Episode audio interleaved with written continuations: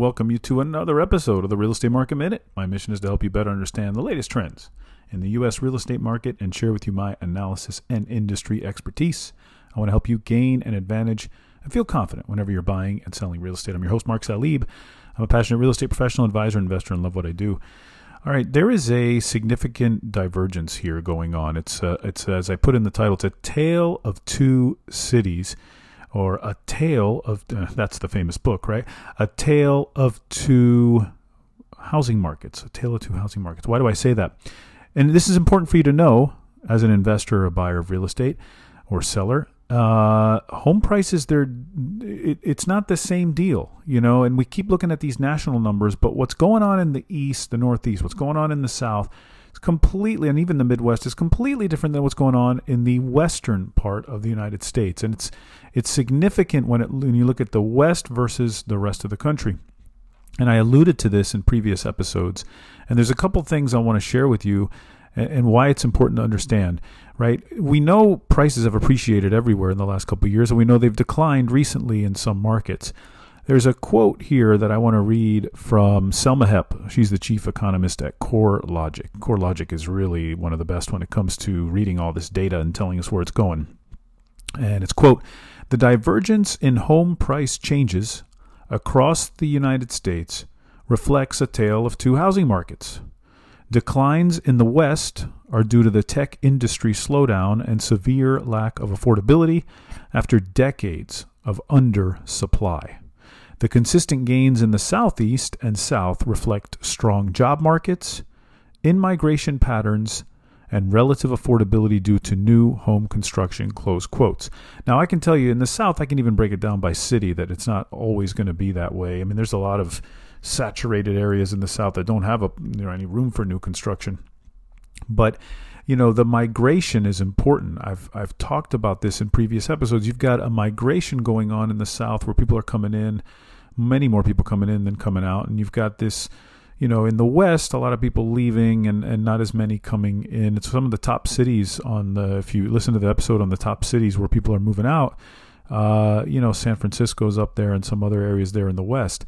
That doesn't help the housing market if more people are moving out than moving in, right?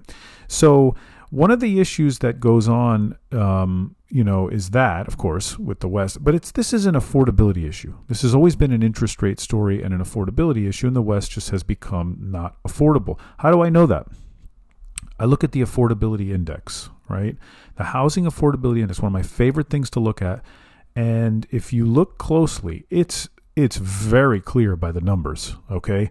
And what that index does, it looks at like a, it looks at a series of things. It looks at wages, it looks at interest rates and where they sit, the thirty-year fixed. It looks at uh, what's the median home price in the area, and it just flat out tells you, based on all this data, what's affordable to people. And the West is really, really, really unaffordable right now. Extremely unaffordable, historically bad. Uh, whereas if you look at the Northeast and the Midwest and the South. Uh, Southeast as well.